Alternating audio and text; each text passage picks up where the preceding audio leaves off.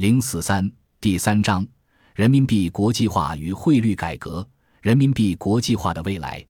提要：中国在经历三十五年的经济自由化后，推进人民币国际化还需要较长的一段时间。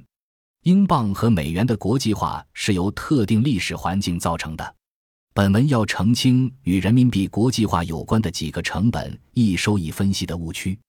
有许多看似与国际货币相关的益处，实际上非常小，或者根本就是虚无缥缈的；而实现这一目标的成本和条件却是实实在在的。中国政府应该在推动人民币完全可兑换和促进国际广泛使用前，考虑清楚自己想要什么。近年来，人民币国际化成为人们关注的焦点。国际化是非常弹性的说法，其涵盖的角色作用十分宽泛。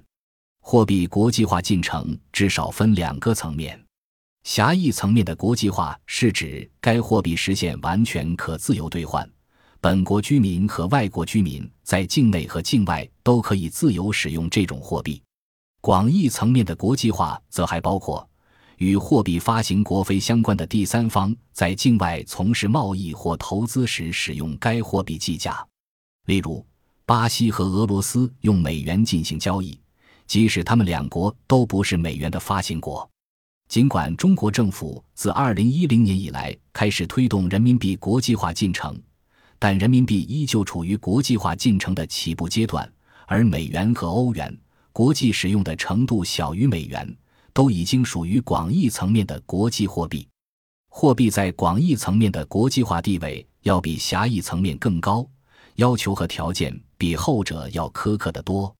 在不同层面，外国居民在使用货币时，核心关注点既有重叠也有不同。在国际化水平较低阶段，主要关注货币的可兑换性及外国居民在本国市场的货币兑换自由度，通常也伴随着国内居民进入外国市场时的自由兑换问题、市场流通性深度以及其他影响市场吸引力，如通胀率等因素。因为货币有交换价值的功能。交易中的摩擦和官司在所难免，所以一个国家司法系统是否廉洁、是否高效，都属于外国人投资前所考虑的范畴。货币还有储存价值的功能，所以这个国家的普遍通胀率、其央行宏观经济调控能力，也属于外国居民考虑的范畴。在货币国际化较高层面，外国居民对该货币的关注点则主要集中在货币间的交易成本上。例如，巴西里拉与俄罗斯卢布直接交易的市场很小，中间商的利润率很高，问价和要价的距离很大；而里拉与美元的市场，卢布与美元的市场很大，交易成本小，所以他们选择用美元计价。交易成本与市场大小有关，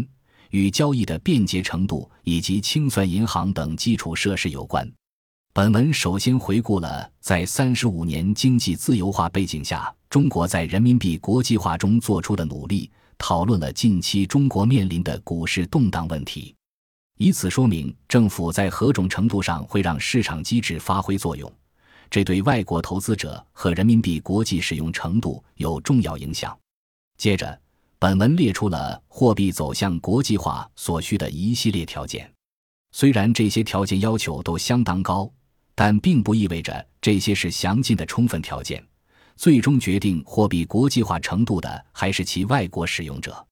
随后，本文就英镑和美元的国际化历史做了研究，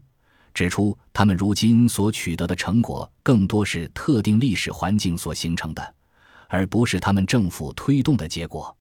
最后，本文阐明了国际货币成本易收益分析中的三个误解，同时指出。两项与人民币国际化话题经常一起讨论，但实际上与该话题并不相关的话题不应混为一谈。本文不做支持或反对人民币国际化的立场表态，但提醒中国政府尽量在有清晰认识和目标的前提下推动人民币国际化进程。本文旨在减少一些关于该话题夸夸其谈的风气。